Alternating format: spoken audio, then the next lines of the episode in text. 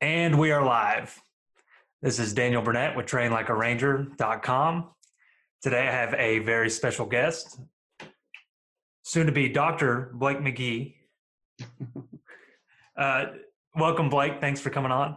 What's up, brother? Thanks for having me, man. Tell us about yourself, who, who you are, and, uh, and about your company. Well, it's not my company. I work for them.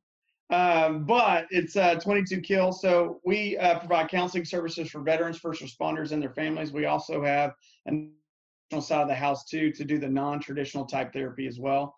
Um, we try to serve this population in a very diverse way because everybody's interest base is a little bit different. So we try to accommodate that and get them in the door.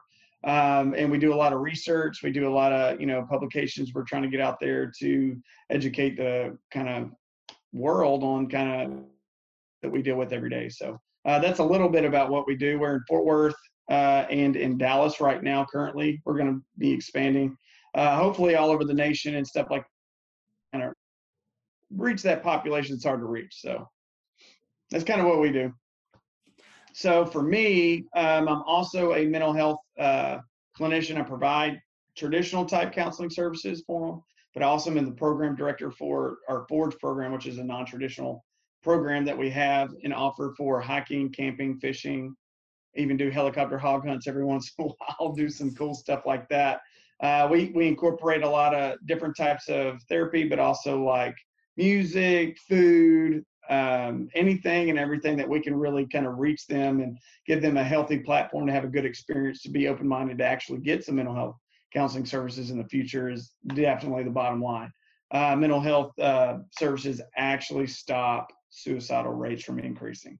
So that's something we really want to start pushing. But um, yeah, it, it's been a crazy, crazy road, but man, I'm very thankful for it. So that's amazing. And and a little bit about uh, you know we were talking earlier before this podcast. You were a, a Marine Corps vet during a very busy time. Um, and talk talk about what what got you into counseling in the first place? Okay, so in the Marine Corps, we had a very fast tempo. Um, getting deployed several times in four years, most people struggle with that type of tempo, um, especially if they have family and friends, things like that. I was no different. If I needed some direction, I played soccer. That was my first love, played sports. And then when 9 11 happened, just like many of us, you know, out there probably going to listen to this, like, sign me up, coach. I felt like I wanted to serve people who couldn't fight for themselves. You know, like I, I didn't really act appropriately growing up. It took me a long time to really mature, and uh, the Marine Corps kind of helped me out with that. Um, so in 2003 is actually when I went to boot camp in July, um, and it was all downhill from there. so it was a, it was a great, awesome experience. Um, that was like kind of before YouTube. Didn't really know what to expect.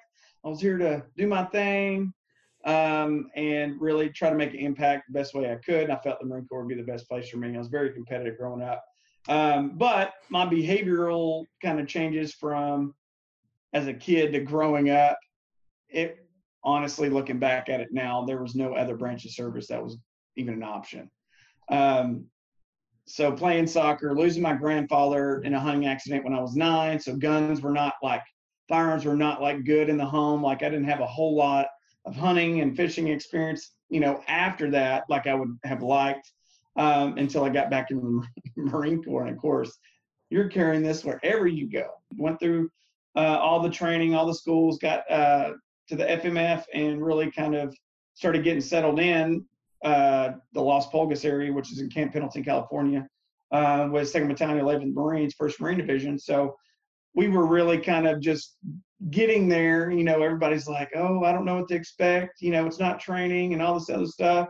And then you hear the term boot, and we didn't even know what that meant. And so we were just trying to make sure we didn't get seen. we didn't right. mess up anything because it was free game at that point. So anyway, we were trying to get settled uh, in and started doing workups on deployments. And um, we hit the ground running in 2004, where we went to uh, Fallujah and stuff like that. We were based out of Ar Ramadi, but Fallujah kicked off that November and stuff like that. Um, you know, I was with Kilo 312, and I mean, these guys were very, very much in depth with weapons handling, vehicle recovery, everything. You know, I felt really confident with going with these guys. They were had a lot of leadership. They had a lot of the older Marines, you know, that had the tricolor camis and stuff.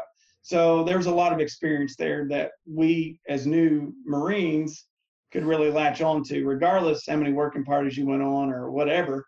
Um, it, it, was fruitful, I felt like. So uh, going out there, uh, coming back, and then doing another workup, went with Echo uh, 211 and stuff like that to uh, the same base, Ar Ramadi. So that area of operation was nothing new to me, but it was it was a different deployment. Um, you know, a lot of IED technology and uh, tactics had changed from the enemy, so we had to adapt and adjust to um, the, all the all the dumb ones were dead.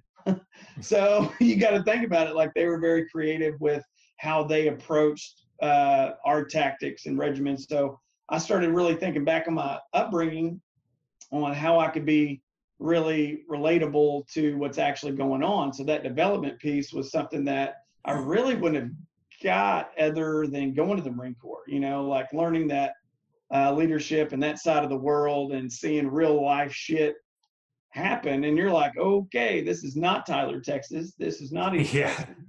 Uh, this shit is real. So, uh, not real sure what to do with that, but there's a lot of other Marines and people, you know, that were kind of dealing with the same stuff. Like this is new stuff, but let's get it. This is what we signed that same blank check for. Um, you know, we were really excited to do it. So, um, getting out and the high tempo and seeing things happen and you know just being away from home i mean you change as a person i mean you evolve to your environment and i didn't know what that meant so just like when i would lie all the time about dumb shit i was really just trying to fit in and adjust to my environment the same way that I was doing in the military. So a lot of people forget the fact that you already fucked up before you went to the military. You just brought it with you.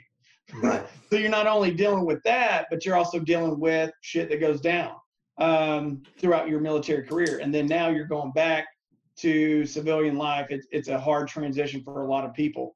Um, so helping people in need has always been something that I really, really just wanted to dive in wholeheartedly just because I saw the self gratification of you know what my mom and grandfather and grandmother and just my whole family um, essentially and i just wanted to be a part of that and i was like where do i fit in? So that transition of getting out i knew i needed an education to go anywhere um, and i was just burnt out. Like i was tired of getting deployed. I obviously didn't say or do the right things and probably pissed a lot of motherfuckers off.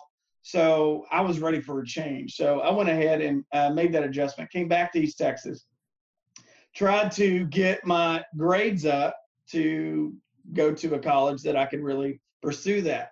And of course, in high school, what are you trying to do? Just do bare minimum to get eligibility to play sports. So that was all I cared about. So my GPA was not where it needed to be. So I went ahead to Tyler Junior College and got my, you know, associate's degree just to really bump up those numbers. But um, in 2003, right when uh, right before I went to boot camp, my sister graduated Texas A&M. So I was like, okay, this is a cult thing. Um, they're weird and all this other stuff because everybody talks shit about her. I was like, okay, awesome. So now I have a support system because I always want to talk shit about her because she beat my ass my whole life. So, um, not bitter about it. Still going to counseling for it. working through it. Um, but anyway, so yeah, right. so my sister went. She graduated uh, in education. So I went there, and that graduating ceremony, I saw Marine uniforms, uh, Navy, all branches of service, because it was a ROTC senior institution. It was an all-male military institution uh, back in the day. I mean, it, it has a lot of history uh, serving this country, and I wanted to be a part of that. And seeing that graduation, I knew eventually I was going there. So when I got to TJC, started doing my thing, I was graduating, and it was time to apply. You know, everybody's at, "Where are you going? What do you think about doing?" And I was like, "Going to A&M," and they were like, "You're not going to apply any anywhere else, like not one place." And I was like, "Absolutely not. I'm fucking going here." So I went ahead and got, uh, I think it was 66 hours or something like that, and I applied and didn't get in for whatever reason. I think I had too many for the degree plan that I originally wanted to go into, you know. So um, fucking pissed. However, I call them, I don't know if this is the Marine in me or me just being hard headed. I called them 111 days straight uh, to get into Texas A&M. They found me a degree that was starting up that I had extreme interest in and that I was qualified for, and it was forensic investigative sciences. So he, he was like kind of telling me about it and laughing the whole time and let me in on the, you know, you should probably look into this. You should probably uh, apply to this, you know, like giving me that that hint, trying to hook it up. But I eventually got in, got my degree and leadership and development, and I just kept moving. Uh, but that was a healthy transition for me that I didn't get in Tyler because there wasn't that military, I guess, atmosphere in a sense. So being a part of the Corps Cadets, which is a huge, huge deal at Texas A&M. Oh yeah, it's um, big. And I was uh, the XO for Delta Company and stuff like that, which is all military veteran uh, outfit. And that's where we were utilized finally, you know, to help with cadre, staff, faculty, to orchestrate, you know, training evolutions and just to be involved with your school and all of those fun factors that are military based that were actually not. So you kind of had the best of both worlds. So I really started to recover there. It took me a while because I was like, okay, in the military, you you really kind of either need to do your job or shut the fuck up. like you need to figure it out, be better. so there it gave you a little more cushion because when you come back, you're that transition is always like, okay, have to relearn how to talk and communicate. I'm just burnt out. I'm frustrated. I don't even want to entertain people that just don't get it. I'm exhausted telling my story or having to explain jokes that motherfuckers that have served in the military just automatically get, you know, that that shared bond. They didn't have that, but when I went to A&M, I actually got to see that again which sparked some interest. But then I still didn't know exactly what I wanted to do. I, knew I wanted to serve. I knew I wanted to help those people in need for as long as I, I'm still breathing. So I went and applied for the Texas DPS um, to try to get in that academy. And then also at the same time, I got into uh, Weatherford International, which is an oil field service company. Um, great way to provide for your family, but it just it wasn't a good fit. So took a while to get through the the evolution and processes of background checks, interviews, things like that with the DPS. It was like the next July, um, almost a year since I graduated. So um, got in, got accepted, had a back injury, had to resign, which was frustrating and a gut check to me. Like, oh my gosh, I've never felt like I've quit anything in my life, and here I am. I can't, I can't move forward. Why? So I was really down and out on myself. So um, during this time, I went back to, uh, well, the oil field and absolutely hated my fucking life. I was a fat, nasty piece of shit. You know, usually Marines, you know, they're healthy, they're somewhat in shape. And, you know, I've always been a competitive, you know, athlete essentially. So I was like really down and out of myself. So mentally, I was shit. I didn't have the tools, right? Plus, I was beaten down from the military or beaten down from regret or loss or grief and just a big stockpile of bullshit that I was having to deal with and carry like a lot of other people, right? This isn't new. Like a lot of people struggle with this stuff, but uh, to me, it was a, a shock essentially. So I traced it back. You know, I was having a hard time in the later part in my career with the Marine Corps, essentially, because there was a Marine that outranked me and he was taking my Marines to go do his, his shit. And I was pretty frustrated. We had our own shit to do and I took my blouse off. I was like, what the fuck? You know, essentially, I shouldn't have done that. I know that. We all know that. But hey, I wanted to protect my Marines. So that wasn't a good look. Usually I've, I've been okay, pretty squared away and having that. So I went to my chain of command down there and they're like, bro, what's up? Probably should go get checked out. So I took the guidance of the people I really loved and respected. And I was like, yeah, you're right. I, I knew better. Even though I felt like I was right, the Marine Corps, there's no time for that bullshit. So right. I was in the wrong. So I, I owned up to it.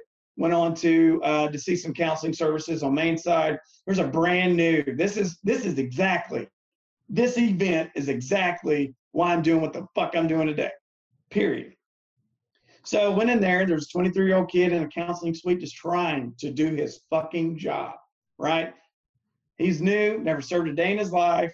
Uh, a lot of people have heard me tell the story, but it's just vivid for me every time I tell it because it's just it's like one of those pivotal moments in my life where I made a damn decision and I stuck to my guns and had to figure it out. So went in there and I was telling my story, telling kind of what was going on, what brought me in today, and all this stuff. And of course, I was already awkward. I never been in a counseling session, didn't know what to expect, didn't know what the dynamic was going to be. We're essentially about the same age and stuff. And of course, Marines, we think we fucking know everything. We're fucking bulletproof and shit. We do too. And yeah. anyway, hey, Ranger Panty, chill out. you know what I'm talking about. Yeah, so, yeah. with that being said, I went in there with a chip on my shoulder. I was there, willing, open minded. I knew I needed to change, but he just rubbed me the wrong way. I didn't get a good experience. So, he kept saying, Oh, I understand. Oh, understood. You know, and I was just like, what do you fucking understand? Like internally, I was just like, okay, bro. And I stood up in the counseling suite eventually after being tired of hearing that shit. And I knew he didn't understand what was going on. And I wanted to prove a point. I don't know what possessed me to do this, but I stood up in the counseling suite. I stared at him. I was like, what do you understand? You know, I started getting my keys and putting it in my pockets. And he was like, what do you mean? I was like, okay, what boot do you put your fucking dog tags in? He couldn't fucking tell me. And I was like, exactly. You don't understand. Quit telling people that you understand shit you don't understand. Right. You know, like I walked out, I was pissed. Definitely, definitely fucking like, oh my God, now I'll fuck this up. Can't wait to get fucking put on fire watch for this shit, you know, like so I, I, was I was really hurt about that. And I didn't have the tools and I knew I needed them, but I was so hurt by it. I was like, fuck this shit. Went back, did my thing, got out, and uh, didn't go back to counseling for eight years. Okay. So fast forward when I'm back in the oil field after the DPS, having to resign, back injury, all that stuff. So I went back to the oil field because I had good connections, went out to Midland, Odessa, it's good money, shitty life. Hey, it's for people, might not be for people. It's not what I want to do with my life. Um, so I really started to educate myself on okay, I need to really start finding out things that I really want to do. And then some shit popped off, and I was like, man, there's some dangerous shit out here. I probably need to pop smoke. I don't know how to do that. So I went to go see some buddies at Texas Tech, you know, for a football game, right? So uh, just to kind of get a breather, get a change of pace, all this other stuff. My mom back in the day went to Texas Tech, and my grandmother's brother, like, there's some Texas Tech history there. So I was like, okay, I want to go out there. It's in the fucking middle of nowhere, and I'm kind of close to it, so might as well go give it a shot. Plus tailgate, I'm all about that fucking shit. So went out there, and just something came over me. I swear, it's like a God thing. I went out there within 45 minutes. I had applied, been accepted, and registered for my first semester uh, of courses in the clinical mental health program in the College of Education. And I've hit it so hard before that and just was toxic. I was putting things in place I had no business putting in. I was chasing money, validation, all in the wrong places, um, and didn't know how to decompress. So I was like, okay, I'm not into alcohol a lot. I'm not into drugs or anything like that or gambling, but I, I am a probably a workaholic. I need to probably address that. So I got burned out, went there, did that. And then the educational part started. It was like, oh shit, damn, this is why I do shit. Uh, and it stemmed back from way before I even thought about going to the muck Mucking Marine Corps. Like PTS, a lot of people don't understand that everybody probably has it. It is a natural response to a abnormal situation, essentially. Like, have it. you ever been stung by a bee? Have you? Yeah. That motherfucker ain't no game. I mean, I ain't no bitch, but it, it doesn't feel good, right? So right. you're not going to go kick around a beehive either. Right. Yeah. you know, so you made an adjustment and changed your behavior. So yes. moving forward, I, I went through that program. I started learning about hereditary traits and what the fuck that meant um, like basic just knowledge of your family history will give you so much information it'll make you sick like How many divorces are there? Are they educated? Are they religious based? Okay, let's get into medical, disabilities and ailments, mental health, wellness, all that stuff, uh, legal issues. so financial gain, this, that, and the other, suicidal ideations. Has anybody completed suicide? You know, like you have a full picture. I'm a Marine. We eat crowns. I'm a visual learner. Deal with it. So when I got to the point where I was learning in depth what I was doing behaviorally, because back in the day when I was lying about shit, I didn't know. I was just trying to fit in. That is the one thing you don't do to fit in. People are going to alienate you because they don't want to hear that shit. That's fake. That's some bullshit. Nobody wants to be around that. Found that out the hard way. Good, good little test there. But it took me getting into the master's program and fucking sucking up until that point to learn hey, there's an issue here or deficiency. It's okay. It's okay not to be okay. Here's some tools to take with you to accomplish your mission. So I really got just balls deep essentially in learning and absorbing as much information as I humanly possibly could because I had found my why. What my mom did um, back in the day, you know, with trying to manage three jobs and just so upbeat, positive, and serving everybody else, so selfless. My sister's the same way. So I really started tr- uh, trying to figure out what I could do to make an impact. And um, I went through the counseling uh, kind of program, and we have like what's called a internship practicum, which you really are face to face with clients essentially. So yeah. that face to face, you put all this knowledge, boom, now it's go time. Yeah. And it was like I was where I belonged. Like I didn't feel like I was nervous. I didn't feel like I was anxious. I was very competent and confident in the fact that I could holistically trust my faculty and staff. They're the shit. And they always support me and work things through me. And, you know, there's not a lot of combat veterans that, one, that are male, two, that go and be a clinician, and three, that have the personality I do. I don't know if you've catch on. I'm pretty much in your fucking face. so not everybody's into that, but I just really found a home there, found my mission, found why I get up every day. And as long as I'm still breathing, I'm going to be still trying to keep people in the fight. So during that practical internship and the transition into the doctorate phase uh, of my education, I went to Dallas Fort Worth, uh, met up with Jacob Schick, which is our COO or uh, CEO, as you were, um, to really discuss kind of you know what they do, how they do it, and how the fuck can I be a part of something like that? Because that was like where I felt like I was needed, and uh, we had a little bromance, and it's been kind of like uphill from there. And then I met our uh, COO, which is Timpa Cheryl, um, and she had a different dynamic, which really kind of like brought a lot of perspective, and I wanted to be a part of that too.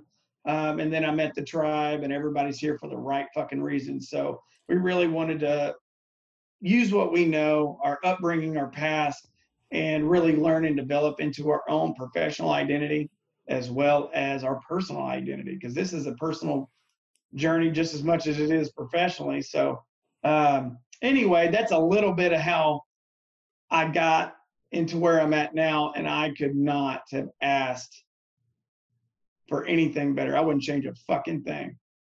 I mean, all those scars, late nights, burned bridges. Um, man, I'm telling you, it, it definitely helps you become the person you need to be. So that's a little bit about me. Long story longer. Well, as yeah, I can tell. You know, when my cousin first got us talking, I like the way that you talked. I like the mission you talked about you're very about helping other people. You're very uh, selfless. Man. So uh, that that was really cool about you and the tribe. Uh, you brought up the tribe. I actually is that is that the podcast that uh, I listened to? Because no, no, no, no, no. That was uh, that was an episode with uh, well, 22 Kill and um, Blue Collar Adventures and the Nobles El Bar Ranch. That was a very cool experience. Um, cool oh my gosh, and hunting like you it smoked, was something. Go ahead. You smoked that black buck at the end. That was beautiful. well, okay. See what had happened was uh, we had tracked this freaking black buck. If nobody's seen this, I, we need to put the link below. I will. Like, I will. It is an incredible, incredible experience. And I hope everybody gets to really experience. So, like, the first day we, you know, kind of acclimated ourselves, sighted in our rifles. I actually utilized for the first hunt the, the whitetail deer uh, hunt that's on there um, from my grandfather's, I guess, legacy and gun safe. This was this rifle, a 243 Remington 700, complete setup, leather strap, old school, right? So it was 26 years old, had been fired since. I've cleaned it, maintained it. It's a safe queen. Um, it was one of his, and he died when I was nine, and I'm 36 now. So, um, moving on, like to the firing range, and we started sighting the shit in. It was dead nuts on. I didn't change not one thing. It was a little high, didn't care. I wasn't changing nothing. So we got out there and we got to harvest this deer. We were in the blind and you know talking about stuff and really just kind of you know that's that's what hunting is. It's how you forge relationships and shared experiences and get to harvest and provide you know those memories and meat and resources to the next generation. You know, so um, being able to do that and feel like my my grandfather's with me essentially because he was the last person to look at an animal through that optic and you know, it, it was a special moment.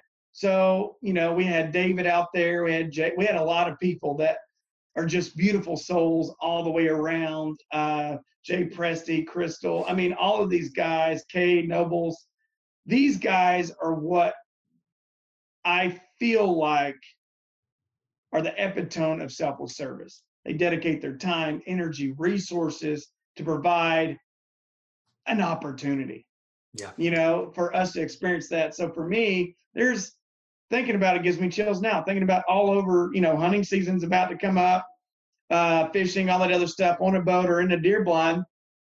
There's going to be conversations that forge relationships that are be unbroken.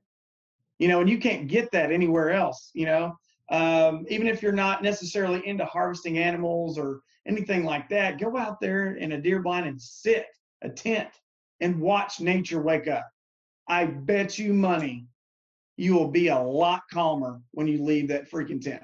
Yeah. So for me, when we got out there, we did that, had a lot of great food and El Bar Ranch. That oh my God, it is beautiful. So we got out there and there's this black buck, right? So they were like, "Yeah, we can harvest this," and you know all that stuff. And I was like, "Oh my God, I don't even know what the hell that is." You know, I'm an East Texas boy. You know, I don't know necessarily what a black buck is yeah. um, to its full extent and how to even hunt one. You know, every everything's different. You know, yeah. um, different tempo, different mindset, different movements, uh, and also how to age the deer or whatever. You know, so it was a very learning experience for me. Um, very fruitful, but we ended up, I think, walking over 24 miles, cracking this thing down. Now, it definitely outthought us all day. And the stamina, the antelope family, that you were not outrunning that motherfucker. I'm just saying, and we were on foot. So I was like, oh no, for most of it, I was just like, oh God.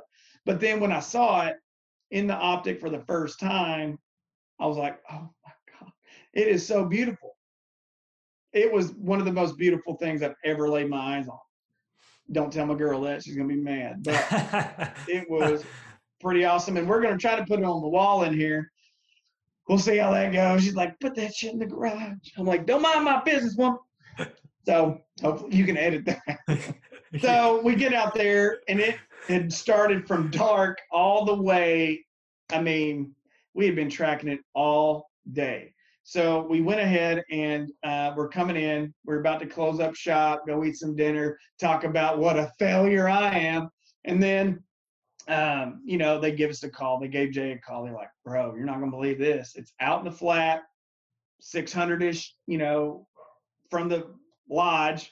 Get over here now. So, of course, I had my rifle, but we wanted to use this other one because it was dialed in for a little bit longer range. It was a, uh, I think it's 6.5 Creedmoor 284. Like, it's an incredible round. It was from Best of the West, Pinnacle. Oh my gosh, they have a perfect setup. And we got to shoot it um, and mess around with them the whole weekend. But it was this was a gun I never fired. So I was like, okay, cool. Let's get down there. We're doing it. He gives me this, you know, and it's a bolt action, so it's not like you can check the magazine. You, yep, there's a round in there. Let's go. That's all I need. I'm a Marine, whatever.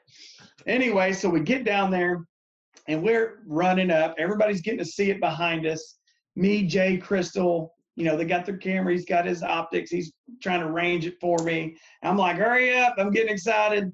And we found this little bitty, like, down tree. It's like a dead, like, tree that just been rotting there for a while. So when you lean on it, you use it as a shooting platform because it needed to be elevated for that long of a distance, flat, you know, ground and grass. Visibility is going to be low. It's a smaller animal. I mean, 100, 150 pounds, you know, like it's not really that big, right? So I wanted to make sure we were elevated a little bit. But when I got down there, I was in an awkward ass shooting position and it kept rocking like that. So I was like, oh my God. And then I yelled at Jay, the host of Blue Collar Adventures. I was like, quit leaning on it. He's like, I'm trying to get down there. so anyway, it was a really cool dynamic and we got to see it the first round, getting ready, dialed in, ready to go, sending it down range boom, went a little high over the spine. So probably at the point of impact where I wanted it, it's probably realistically 14 inches high ballistically, you know, but a little high. We'll go with that. Then we are trying to re-engage. I knew exactly Kentucky windage that crap. Like I saw the point of impact, came in a little closer. We ranged it at about 515. Sent it, click. There was no more ammo in there. There was one bullet. so I'm like, what the fuck? And I'm like standing here, sitting here in an awkward position. I am damn sure not letting that thing go out of my optic because every time we got it out of our sights, three hours later, we're still tracking that damn thing down. So I was triggered. So Jay, we were all yelling back there. They were all back at the barn um, and lodge, and they were like kind of yelling, screaming, stuff like that. And we were like, we need bullets, you know, trying to be quiet. And he's like, screw it. So his ass runs about a thousand yards to get one bullet to come back. And I'm like, right here, give me the bullet. He's like, chill out. I'm like, no. so he sits down, is rocking, and it gets me dialed in. And then that's on the show where where we hit it and it dropped immediately. Um, but all of that adrenaline, all of that like yelling, the shit hitting the fan, the shit going wrong. I mean, that's just like life, right? Right. So I felt like people that have never experienced something like that need to, because I didn't give a shit about bills. I didn't give a shit about what people were saying, didn't care about posting on social media platforms. I didn't give a shit about nothing. Those few seconds, I was truly at peace. You know, I take people out for hunting and stuff like that all the time and put them on. I get a lot of gratification. That was the first time I got to experience that essentially. Yeah. So I was just like, oh my gosh, dude, that was the first time since my childhood I had truly felt at peace. And why people are so addicted to hunting. it's an expensive hobby but whatever, it's worth it. yeah, just so, shooting in general is expensive. Oh my God, yeah, that I love it. I became a firearms instructor because of that. Like I love shooting. I love marksmanship. I love instruction. I love getting in front of people and sharing some knowledge and stuff like that. That's what I, I love about kind of what we do at 22 Kill 2. We do a lot of psychoeducation. We do a lot of debriefings. We go out in the community and really spread the word and give people some tools to think about. And that instance, when I was at peace, I, for the first time, I'm going to be selfish right now. I felt like nothing that I've ever done before that was an issue. Yeah. I could start fresh. I could be a new man from today. I've got to make that conscious decision to move forward and let everything behind me go. Yeah. And whenever I was downrange, it did that for me. And I was like, man, that's the first time. I've been in the counseling game for a while. I've served in, man, military law enforcement experience, education, all this other stuff. There was no better feeling um, than to be able to do that and to share it with people. um, that I love and care and respect. And um, man, I just hope people can really, really dive in deep and uh, get involved with some stuff like this. You know, regardless of your location, wherever you're at in the world, man, just do something that's going to really develop you as an individual and to help you find peace. Um, there's no better feeling. So that's why I do what I do. So that black buck kicked our ass, and I cannot wait to get that little shit on the wall to look how beautiful that is. We have the meat, we share it with our community. Um, a lot of people misinterpret why we hunt and harvest and things like that. It's not just to put stuff on the wall. Those are memory uh, starters and conversations and things that you can look back on. You know, that's an investment of this trip to this, da, da, da, but like using every part of that animal, right? Feeding families, feeding, you know, all this, and also land preservation. If things get overpopulated, there's disease, other animals suffer, they malnourishment. I mean, there's a lot that goes on to managing the animal population.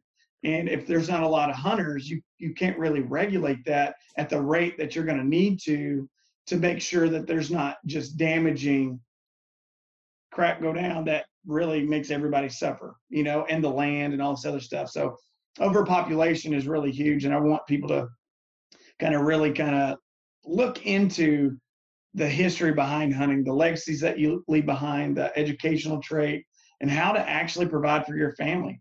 Like as a man, I didn't feel like a man until you could like go out there, harvest something, clean it, eat it all the way from start to finish, um, and really kind of get that experience that really gives you an edge. It makes you feel really good. It makes you feel confident. It makes you feel like you're giving back to the community. Uh, I know there's a lot of hate surrounding like hunting and fishing and things like that, but man, I'm telling you, the benefits are huge, and it will. If everybody stopped hunting today, everybody on the planet would be impacted. Yeah, I mean, there's hate, there's always hate everywhere. There's always. There's, uh, like Katt Williams said, if you if you don't have 18 or 19 haters, be looking for the next one or something like that. Yeah, yeah, I, I agree with the overpopulation thing. I mean, deer deer run rampant and and definitely hogs. Hog season is year round. Oh They're a farmer's worst nightmare, a ranch a rancher's worst nightmare. I mean, they millions and millions and millions of land and property destroyed every year. Yeah, overpopulation. Yep. So I mean, they're a nuisance, but at the same time, if nobody regulated that, the rate that they reproduce, you think cities aren't going to be in trouble? Think again there's ranchers paying people to come hunt hogs. You know, that's. Uh, if anybody's watching this, we'll come eradicate it, and we'll take some people in need to go do that. Just let me know. We'll try to make it happen. I got to ask our legal team and stuff like that. Make sure we're good. But I'm there. If y'all need some help, hit a brother up and we'll take you out there too. A hundred percent. Yeah. You brought up helicopter hog hunting. I was like, I can't think of anything cooler that I could do Man. in life. Oh, it's cool. And then we had uh we had a Huey come out and a crew from Minnesota. These guys were incredible. Yeah. So we had um, a whole crew. They'd come out to our family's ranch in Palestine, Texas. It's called the Dead Cat Ranch.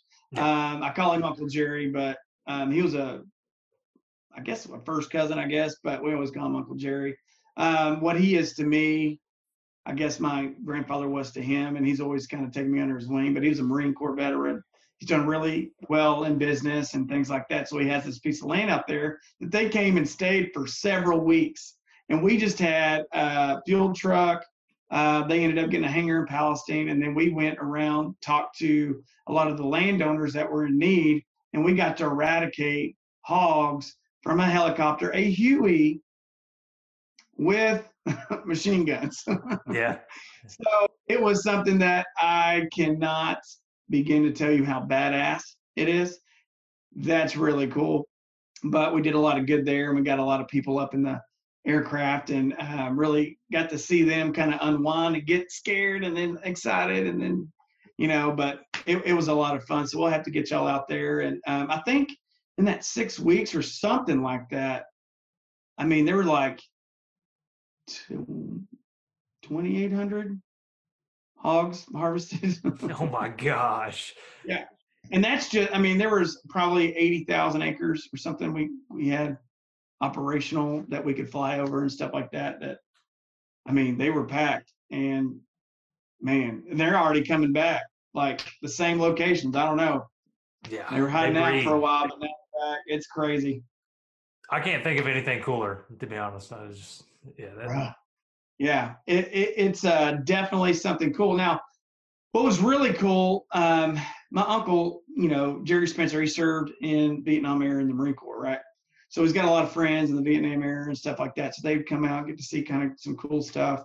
Um, he'll tell you he, he didn't really do much, but at the same time, that's just him being old school. But um, it was something that when he saw that Huey come in on his property for the first time, I haven't seen his eyes light up like that almost ever. And he was calling all of his friends, like, hey, bro, I'm sure that's not what he said, but hey, old chap. yeah, yeah. I hope he doesn't see this, but it was really cool. Um, and then what was crazy, he uh, yesterday got a clean bill of health. He had, uh, I think, lymphoma or something like that, cancer in his throat. And he had gone through all kinds of radiation, chemo. I mean, it's kicked his ass. And he was talking to me the other day about how like seven of his buddies had it. And like he's like the only one that's still alive from that type of cancer or cancer in general. Um, so it was just a crazy experience to find out that he was under, I guess, the next season of his life going to be in a lot of hardship, and then to have that helicopter there, man, it was just kid in a candy store. So I was shocked at how big Hueys are. Like they are monstrous. Like I don't even okay, you've been in Rangers and uh what kind of platforms have y'all been in? They're they're a little smaller, a little more maneuverable. Yeah. This is like a damn Cadillac, Fleetwood. Like Yeah. you're not getting in and all that stuff, but you're flying smooth Cadillac uh, type flight pattern. Like it, it was so cool and it's so distinct that pop, pop. What was cool was as, as an FO, I got to work with pretty much everything. all of it. Yeah. So yeah, I've seen I've seen Huey's. Uh, to Rub it in, bro. Cobras. Rub it in. that just was such a cool thing about being an FO Ranger was, you know, in, in Ranger Regiment being an FO is a lot different because you're working up to be a JTAC. So you experience all these aircraft. We've done some work at Cherry Point with the Marine Corps, uh, doing, uh, you know, call for fire and stuff like that. So it was, it was amazing. Amazing. Heck yeah, dude. And I mean, it's those things like you'll never forget, like distinctive sounds. Like we had cobras fly, flying over, Yeah. um, They're cool. Apaches. Oh man, they were they were a lot smaller than I thought. And then you get an Apache. You know, like the size to me is like really crazy. Like a lot of people don't understand how big those Hueys were. and then to get to be able to shoot machine guns out of an M60, 240 saw, and we had a uh, a guy. I probably shouldn't say that, but an, an 18, a Glock 18, and he was shooting at a hog just to see because we were that close. But it was it was insane. So uh, anyway, it, it's just if you haven't done it in a while, we need to get you up there, man. We'd love to have you, dude. It's it's a good time Oh man, a hundred percent in, hundred ten percent. Yeah. for sure. But yeah, Well, I I think that's a lot. we, we covered a, a bunch of good stuff. Uh, covered, yeah. Didn't even have to go through these bullet points. You kind of took the wheel out and and made this go really smooth. So, um, you know, there's a couple things you said that I really liked. Um, you, you talked about how some people, when they're going into the military, you know, they they're coming in maybe from some prior life experiences or something. There's something that pushes them to want to do that. Um, we would always joke about regiment as the land of broken toys, as what we call it, because all these people had different stories, and and uh, there's a lot of places that are are similar. There's people coming from you know broken backgrounds, and then on top of that, you you come in and you deal with the surreal uh, pressures and experiences of the military. Some of them are very positive and life changing, and then some of them are very challenging. And there's people. Uh, you you said something before about you know, we'll take care of everything from the neck down, not from oh yeah here up. Um, and, and there's a lot of truth to that because you know it, with mili- with military and law enforcement, uh, if you're seeking help, you're kind of admitting to being mentally unfit, and so it's very taboo to uh, go get that mental health care. But Yeah. it's so important though. it's a it's a stigma like it's a cultural thing so i kind of break that down like what i was saying in that uh, show uh, episode with blue collar uh, adventures like that is real like if you have anything from here up issue wise you better suffer in silence essentially Yeah, physically can you do your job yes or no right. and then if you can't, you'll go see Doc, get it fixed up, get you back out there. Um, and especially with special operation communities and Marine Corps, you know, different units doing different things, your capacity to endure punishment is going to be based on your mental wellness. And a lot of people think that they're going to ruin their career if they speak up. Like for us, 22 kill, it is extremely wholeheartedly, holistically confidential. Your chain of command can't even ask for your damn shit. Love They're not like what happens in this counseling suite stays in this counseling suite.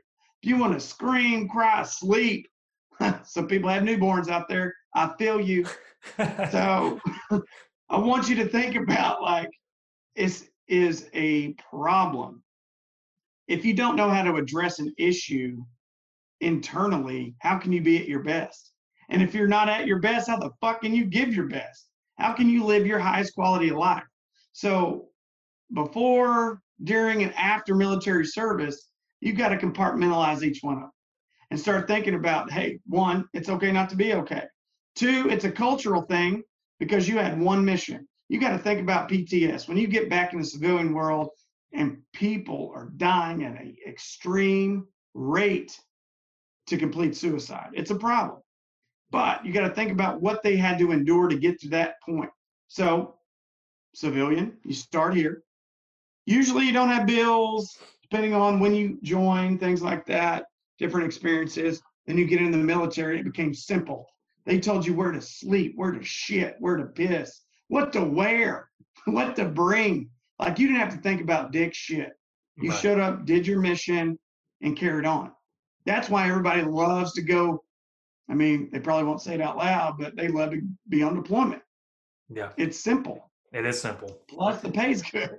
So when you get back, you can kind of enjoy that. So when you get back, you're not only managing your mission, work, now you've got school, now you've got family, now you've got your own personal leisure time, bills, all those other hardships that life has, other support systems you need to support, you know, to get them through their hard time, which is tasking you out when you're deployed. Send me a letter, I'll get it back to you in a month and a half. That's my support, you know. Yeah, So those are the types of things people forget about. Yeah, it's fucking hard. Yeah, it's fucking a transition. Yeah, recognize it, make the adjustment to your left and right lateral limits, and get back in the fucking fight. So recognizing that it's a problem and an issue, fuck culture. You got to think about what you can and can't control, right? The only thing on this planet that you can control ish is yourself, your Right. time, your effort, your energy, and your emotion yeah, right? Everything else, you no control over that's perfect. none. You know, so like, don't beat yourself up. Your old chain of command, what are they going to fucking judge you for getting help? Realistically, if they're in that kind of mindset, chances of them actually ending their life before it's even a thing, probably a lot higher. That's tough love, but it's fucking love. So being able to address issues in real time and condition yourself and force yourself to change your behavior to become the man or woman you want to be. Like you served everyone else before yourself. Why can't you be a little selfish and focus on your self care? Yeah, You earned it. Regardless of what you think or say, or, oh, I didn't do shit. Oh, I, I didn't serve this. I was a burden.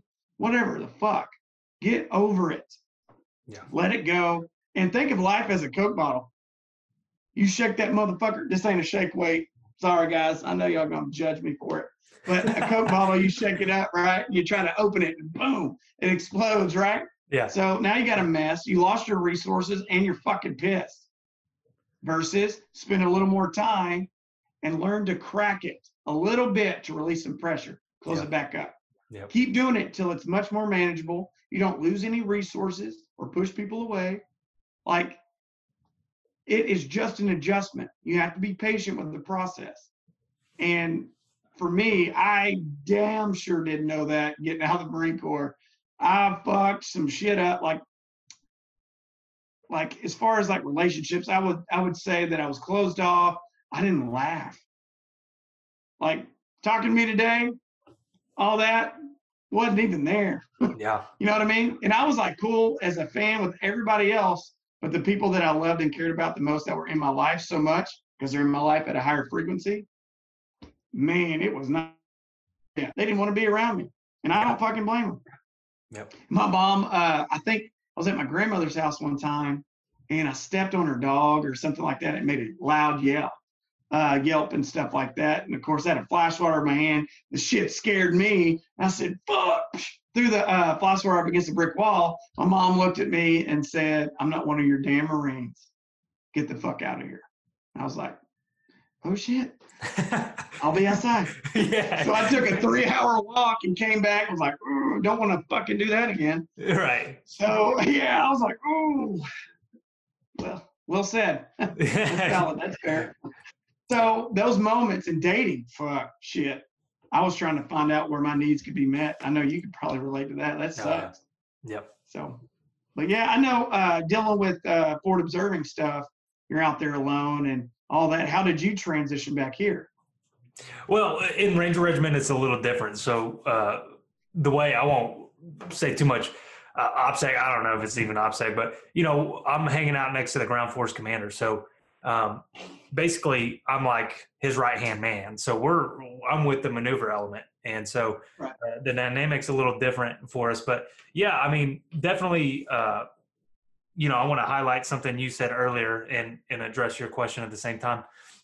Uh, there was definitely some very uncomfortable situations, some times where I sat there and I thought, you know, this is going to be my last day on this earth. There's a good chance. And then, you know, you think about maybe leading up to that, you're thinking about, you know, what, like I would think about what my brother's doing back home. I was in college, probably uh, partying and going to sleep in a warm bed tonight. All these things, you know, like, what am I doing? This is this is fucking nuts, you know. And uh, and so there was definitely uh, some times like that. And then the, you know, I hear people after I got out. Uh, I did. I, I struggled with my transition. At, at first, it seemed like I was doing very well, and uh, I won't make this podcast about me, but I hit rock bottom mentally before I addressed that there was even an issue. Because, like you said, I, I thought, you know, if I if something's wrong with me, I'm a bitch. There's there's guys who've done way more than me. If if I'm going and getting help, it's because I'm weak. And so I never I never saw it as I had a problem. I never wanted to admit I had a problem, and I just I went all the way to the bottom, crashed and burned, and then realized I'm kind of fucked up. And then I started talking to somebody, and the power of just talking to somebody was incredible. Um, Absolutely. and in my counselor, I'll share a little bit about him. He, he he didn't serve, but he lost his his wife to cancer. Had been through like some very hard stuff. So the way he related to me was was uh, different, but it it worked. So just I mean, there's so that's why I like what you're doing though, because you can really relate to people and you're very personable. You're somebody that is enjoyable to talk to, and you understand because you've been through a lot yourself. So it, it you know, uh, something I'll tell you one more thing. You know, uh, there's a guy, a friend of mine.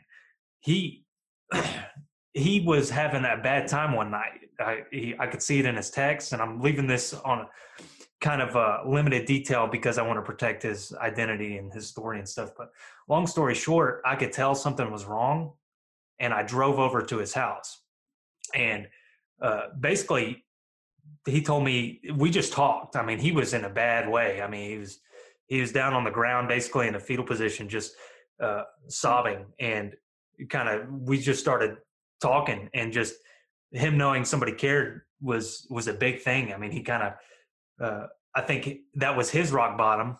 He identified he had a problem and started working on it. But if I didn't show up that night, he might he would have been part of the statistic most likely. Yeah. And that's all it takes is just reaching out to somebody who gets it, somebody who wants to understand, knowing that people lo- love you. You know, uh, there's people out there that want to take care of you and that can relate to you is so uh, so important. So yeah, the transition it it wasn't uh, necessarily smooth for me. I think I've done better than some others, but uh, myself, I've hit some I, I hit some low points.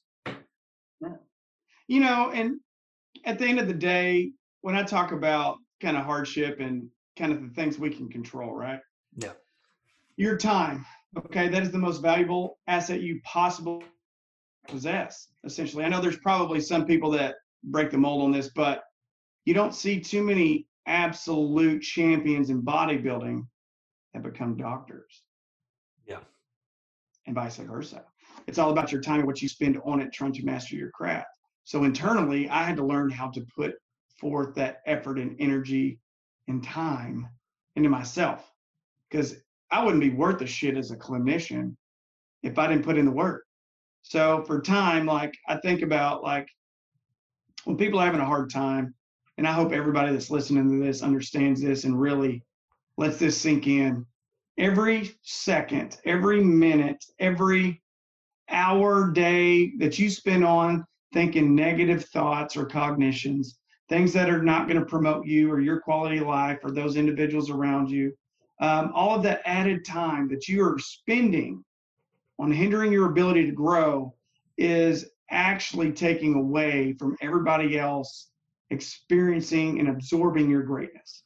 Yeah. So every time I get the fuck up, my feet hit the deck, I'm ready to go. How can I better serve my myself, my family, my community? Is there a person out there that might hear me make a snarky ass funny comment that might actually make them laugh, that could show them joy, that motivates them a hug, a smile, a conversation, all of these things, right? So if you're having a hard time, think of your time.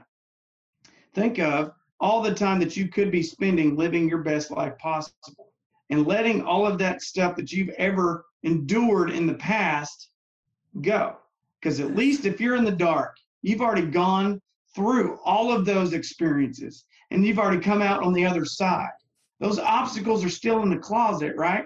Yeah. So whenever you're trying to come out of it in the dark, if you keep going back, you're going to fall the fuck down every time and be worse off than just moving forward, right?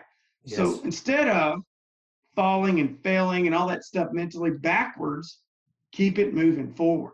At least if you fall, you know what the fuck you're going to hit. Yeah. So focus on what you spend your time, effort, energy, and emotion on. Everything else is taken away from your greatness, your legacy that you leave behind. You know, we always talk about own the dash. That's exactly what I'm talking about. There's two dates on your tombstone that really don't mean shit other than the arrow in which you were breathing. Right. But that legacy that you leave behind is that dash in between it. Make yeah. that motherfucker count. Instead of all these pushing off these hardships or have the tools or resources or support system to get over it, they can, you know, complete suicide or do something like that. They're just passing the torch in pain and suffering onto the ones that they love and care about, the ones that they're saving themselves from. Right.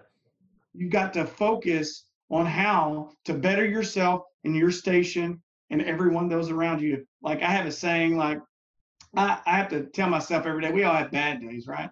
So if I could do a few things every day, so when I look myself in the mirror at night, I know I can lay my head down and rest. If I've done everything in my absolute power to be a better version of myself than I was the day before and left this earth a little bit better condition than when I found it, I've done my fucking work. Right. Regardless of what it is, it could be cleaning shitters. It could be making food for somebody and giving it to them, hunting, counseling, podcast. You don't know the vast, man, impact you're going to have, man. there's a lot of people that didn't even know I was counseling, but still call me up and talk about it. Like, for instance, I asked you one question, and guess what I learned about you? Shit that we can relate to and be common ground with. We had some similarities there, right? Right. If you don't recognize that, and I'm talking to all the people that are going to listen to this, if you don't recognize that and you suppress yourself, you're suppressing your greatness, your information, your experience, your ability to help save lives because you are a testament of what hardship is and how to get over it. Yeah. You're still breathing, you're still in the fight. So keep it moving, man. Right. I, I really like how you talk about control what you can control. Um, I think that was, you know, something I struggled with was the the need to control everything that was happening and that control that need to control things that you can't control uh, was destroying me so you know i think that's very important uh, a lot of people i think also kind of take things that haven't happened yet and it's it's in the future you know they're thinking about things that haven't happened yet they're trying to control an outcome and there's things right. that we can do to prepare but you know what i'm talking about is that obsession over what hasn't happened yet trying to control something that's going to happen and it's always a negative picture or thinking about something that did happen and there's so many good things back here but you know right. typically we tend to look at the bad things and go i could have did this better and we just fixate in these two areas and can't really center ourselves into where we are right now what we can control uh, to help ourselves moving forward so right. that's that's kind of what I learned through my own experience, something that I try to implement now. Right. And I mean, it's the first step is is the recognition, hey, you know, it's okay not to be okay. It's okay to make adjustments. It's okay to try things new, step out of your comfort zone. If you think about it like this, the only options that are always there and available when you fail is failure and negativity. Yeah. It's always an option. I don't give a shit if you're making a sandwich or saving someone's life. That option is always there. And if you don't have the discipline and wherewithal and the want to make the right decision, to not just go into conformity and really just stay negative, you're, you're going to stay there unless you make that decision to get out of it. And um, it's uncomfortable. A lot of people don't like heights and things like that. It's uncomfortable, but now they're skydiving. They took that risk because they didn't know that something was better on the other side. They just think this is what it is. It's a learned behavior. If it's not a disability or an ailment or something like that, it's it's it's definitely a learned behavior. So you are a product of your environment. If you don't like the man or woman you're looking at in the fucking mirror, change it. Right. You're still breathing, you're still in the fight figure out what your why is. You know, uh, Eric Thomas always talks about, you know, figure out what your why is. You know, you want to be su- so successful, you got to want it more than you want to breathe, right? Right. That that's accurate. You've got to love yourself so much you will sacrifice what you need to to be a better version of yourself and leave the legacy you want to leave behind. Exactly. Self care isn't selfish, you know. So um, a lot of people, including myself, really had to learn that the hard way. And um, I, I'm telling you, once you get to the point to where you stop worrying about what everybody else is doing and focusing on your craft, man, it, there's no limits. And same thing with career development. Okay, there's Mark Twain, my favorite freaking quote, is uh, two most important days of any man's life.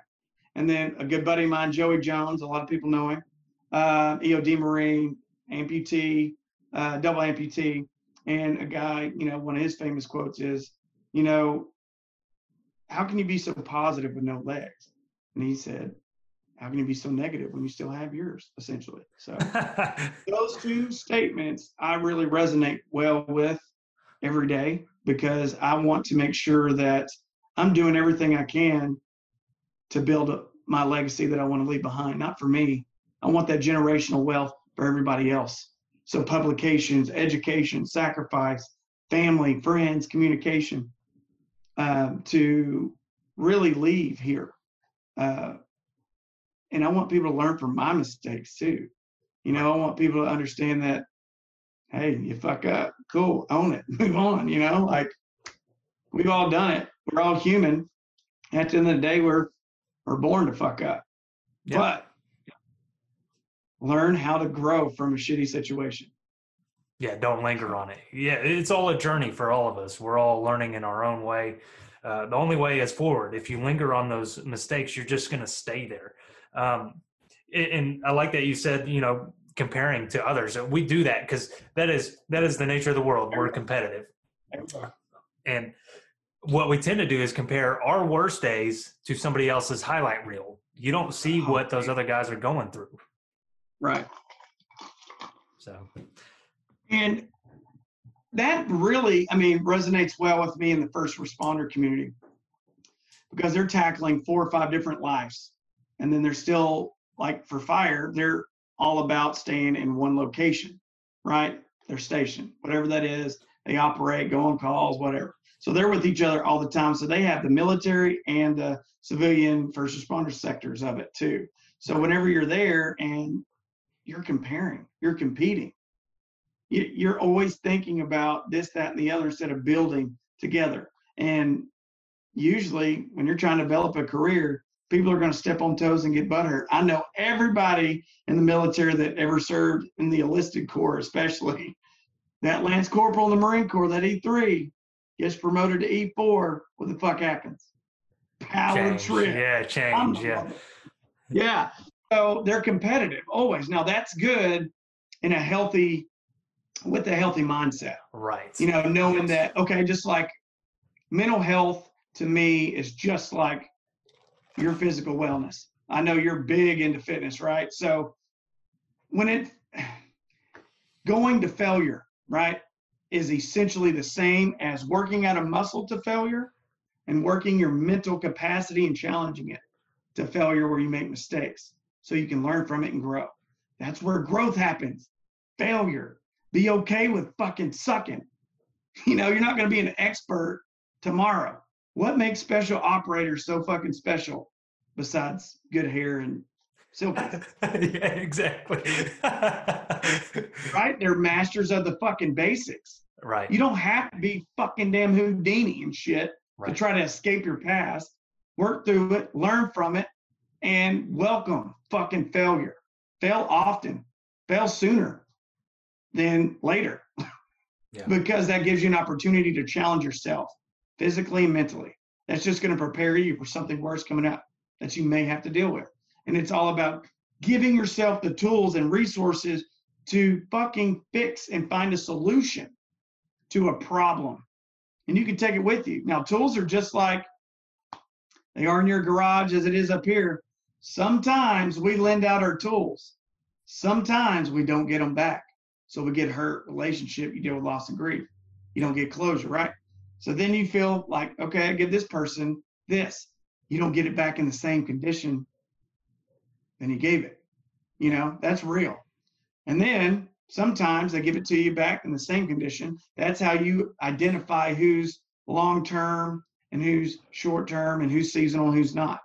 And that toxicity that comes with toxic people on their own agenda, competing for your time, energy, and effort is taken away from your end game and your legacy. So don't be able not to recognize a thief when you see one Right. because that is your most valuable asset. Just think about it. If you spent one day thinking about bullshit or an ex or uh, I should have, would have, could have, I should have been faster here. It's my fault here. Um, like for me, um, a, a good buddy of mine, one of my gunners, I was driving. I'm not going to tell his name, but everybody who's going to see this is going to know his name that served with me. He's awesome dude, squared away. Uh, but there was a day, October 30th, where every year I think about him. And it was because I was his driver. And we hit an IED, and I'm just glad he's still here. So every like Purple Heart Day, I'm like, you're welcome. You're welcome. so that's we have this little running joke going and stuff like that, you know. Um, but every day, I think if I would have slowed down and took this or that way or whatever, million things that I wouldn't have had him suffer or be injured or anything like that, you know, that could prevent him from having a higher quality of life. And I thought about that every day. And um, that shit I couldn't control. Yeah, we all know? do that, and especially when people. I mean, if people die, then you're really going, "I could have did something." Yeah, and, and everybody does that. But when you think about it, those are the types of things that make us all better, really, right? Yeah. Like when you find a way to clean your rifle faster so the gunsmith doesn't go away, go away, go away, you like think you hit the lottery right? Yeah. Or finding an easier way to do something um, and to make your life a lot easier. And you spend a lot less time on mastering your craft, just like Henry Ford making that conveyor belt stuff and made everything, the process is a lot more structured, faster, all that. You got to think about your mental health and physical well too. Like yeah. find a way to make it more efficient so you're not using your time. So I like to use time as a uh, as a motivator. So like think about if you spent one hour a day doing something other than thinking negative thoughts or something else you dedicate to something that's going to benefit you, right? Then you do that every day for a year. That's 365 hours of mastering something and investing in something. That's just one hour. Get up earlier. You know what I'm saying? Go to bed later. You can do that. You can learn a language. I, the doctorate level, and I haven't spent 365 hours in a year learning shit. like, let's just get that out there. You know what I mean? So that's a lot of time. That's a lot of time to invest, and that's just one hour of adjustment. Yeah. So those are those little bitty things that, if you think about, make a lot of sense. But having the courage and the ability to recognize it before it's too late is another thing. So making sure that you have a right I guess, support system and network to help keep you motivated. But also, you got to figure out how to motivate yourself. Like for me, when I was in the oil field, I was a fat, nasty freaking butterbean, like real talk. Went to gas station to gas station where we went on site, and I'll never forget like being in a onesie, the fire retardant FR suits. I was not cute. Okay. so I got really down on myself and I was like, shit, if I could date right now, I wouldn't date right now. I'm saving her a nightmare happening. like it wasn't good. You know, I didn't want to get to the point where I had to, well, use a mirror to see my man stuff. You know, like I wanted to focus on my health. I know this can't be healthy, and I made an adjustment. I'm still not where I want to be, but when you spend more time on the things that are going to give you energy, stamina, resilience, you got to think about all of the dimensions of wellness that are going to put you where you need to be. And and you got to identify, hey, where there's a deficiency and make an adjustment. So um, that's my story, and I'm sticking to it. That's awesome. Yeah, that's esteem. And and esteem means different things to different people. There's different things that people hold high in stock of I want to be good at this, I want to be good at that. And if they get stuck in a routine that doesn't fit that thing that they can build their self-esteem off of, I mean, that's so important. Uh, I'm probably going to butcher this because I'm not uh, as educated as you on on this subject. But what's a do you know? Uh, are you familiar with? I think it's Maslow's hierarchy. Hierarchy of needs. Yeah, I really like that model. It's it's a really good model, and one of the oh, one yeah. of the checkpoints I've, I've seen it like in myself. You know, uh, but one of the checkpoints it hits is self esteem, and it talks about you know uh, that being important on that hierarchy. So oh, yeah esteem is how you know how you want others to see you and how you see yourself those are two different factors in in esteem and i think becoming good at the things that you deem important in your life is very important and just an hour to do it you know so, right uh, so everybody start doing push-ups like for me the, the hierarchy needs to you, you can't negate the fact that you have to understand the ins and outs of what your needs are right first yeah baseline. You know, you have all of your basic needs such as food, water, shelter, protection, intimacy, all that stuff. and then you build on top of that all the way up to self-actualization. Now, it's a good model. It is a very, very flexible model, uh, Yeah. model, model, but it's something that if you really kind of break down, it's a no-brainer. Like, hey, I am not working out my body where I need to be to have in my life.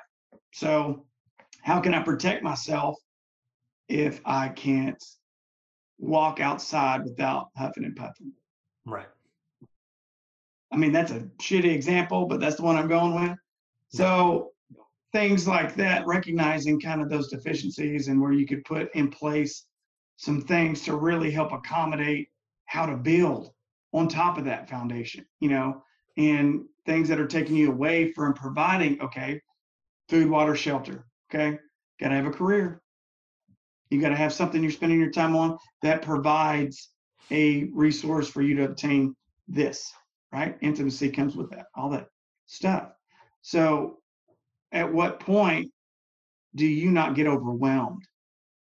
Most people can't answer that because there's a lot to think about, a lot of pressure. If you want to hit small, shoot small. Make sure that you stay compartmentalized. Figure out what part of the day you're at your best. Okay. So you can put your biggest priorities in that duration of time. Yeah. Because you will spend less time overall on taking out tasks throughout the day. Put the less important tasks, maybe the ones that you might not have to do when you're not at your best, and really figure out like, I'm a morning person, right? After chow, I'm like, oh God, I'm sluggish, depending on what I put in my body, right? Right. So I'm probably not going to put a whole lot right there. But after that, at the end of the day, I kick back up. So both ends of the spectrum, I'm at my best. So that's when I start really putting my task in hand. That right there, just that one thought of understanding when you're at your best throughout your time or with your time, it'll change your life almost overnight. And then you got to think about sleep hygiene, what that looks like, how to prepare so for sleep. Yeah. Stop looking technology. I am the world's worst at. You know, make sure that you have a climate that's cooler, drops your body temp, right? Make sure that your room's organized to your comfort, uh, cleanliness, and your master bedroom or bathroom or whatever, or wherever you're at, even if you don't have a home. Make sure when you go to sleep, you feel comfortable and at peace, essentially, so you can get that deep REM sleep because that'll give you the energy and the fuel to carry out the next day. And Yeah. it's crucial what you're eating, what you're doing actively, what you're doing for yourself mentally. All of these play a huge factor in your overall quality of life. So whenever you start to really just beat the shit out of yourself and get stuck on some shit, like this is my fault. I could have done more. And you're worried about that time and that experience. You're not dedicating what you need to to put things in place so you can get to where you want to go. Yeah. So that that was brilliant. I love the um, hierarchy need stuff. I think that's that's such a big pillar. A lot of people forget to build on. So, but yeah, Yeah, we hit a bunch of good things today, and and one thing that I meant to say earlier, and I wanted to say again because you brought it up. Um, you talked about how there's service members out there that don't feel like they did enough, or they Right. don't they don't feel like you you know like they experienced the experience that they wanted to happen.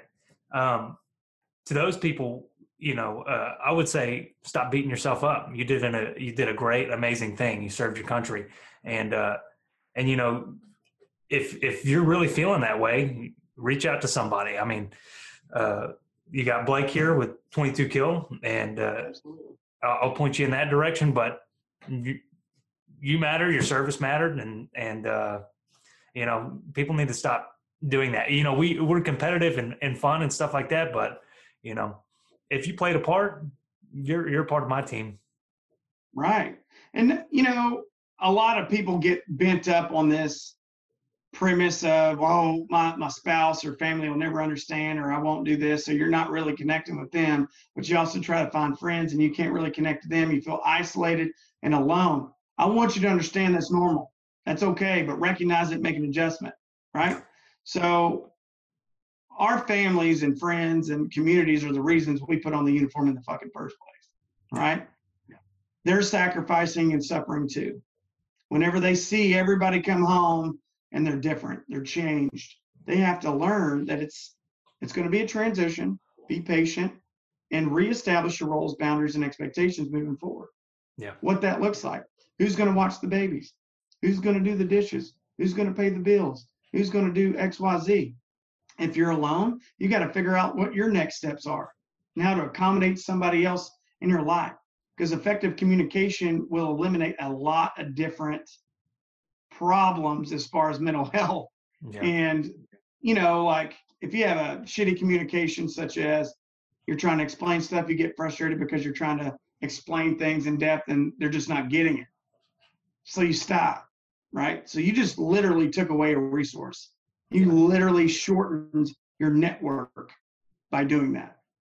Yeah. So communication is not just what you say, it's how you say it. Like body language. Are you fucking approachable? You look like you're a dick. like you're not approachable. Change it. I had to learn that too because I was pushing everybody away, but I was like, "What's up?"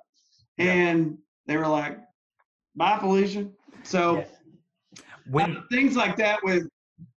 Go ahead. Sorry, sorry. No, it's just a, it's a good point because uh, that's something I learned too. Was if you if you are transmitting negativity, the only response Oh. you're ever going to feel is negative because people are responding to you and how you are uh, appearing. There's a reason why why you know you probably smile now, and I smile all the time. I used to not smile either.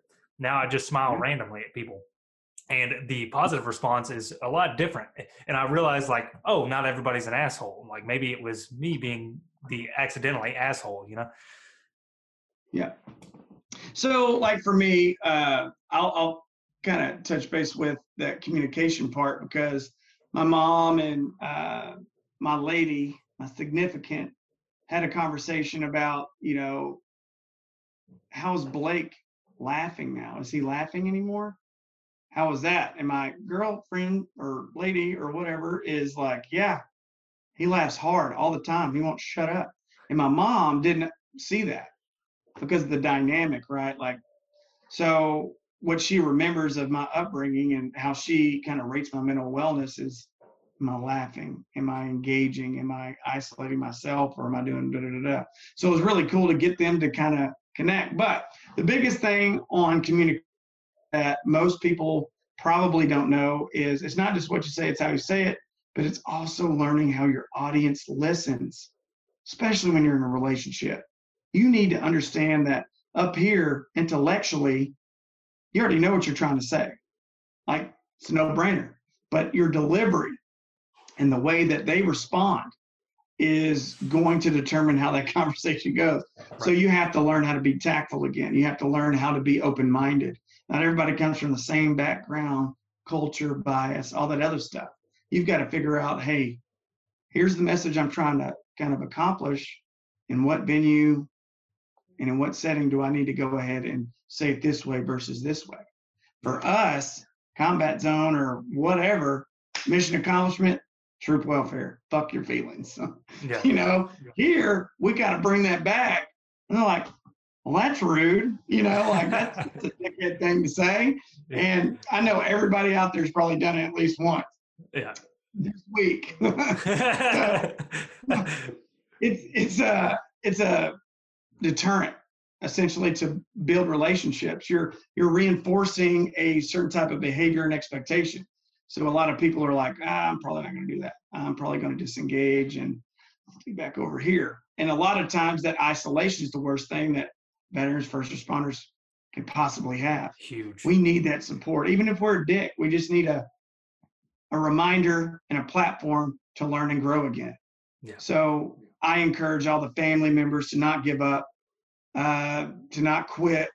They're just trying to find their way. They're trying to do everything in their power to use what they have to have a higher quality of life. And by default by not having those tools could really damage relationships and really set forth some behaviors that are not ideal. So with that being said, you got those family members, yeah, you're not supposed to take all the the shock. However, if you're a veteran first responder, do your due diligence. Reach out when you need to fucking reach out and talk about this shit. Get those tools to be successful. If it's not for you, do it for them. Do it for your legacy. It's okay to be uncomfortable. You've been there before. Right. You've been in pain. You've been there before. At least get a reward from it. So move forward with that. Make sure that you're doing everything you can. When you look in the mirror at night, you can ask yourself those questions and you could be rest assured that you did everything in your power to live the best life possible you could that day. Well, thank you again for having us. Yeah. Me. Thank, thank, thank you so much for your time. Uh, you know, I, I know you're very busy and stuff like that. So you coming on is huge, and I'm very grateful to have you on with your knowledge and expertise. Likewise. Um, Thanks for having me. Yes, sir. Anytime, I'm here. You know, Yes, reach sir. out. Will do. All right, Blake, I'm going to end my podcast here. Uh, if you All guys been listening this long, you are awesome. Hope you have a great day and All take care.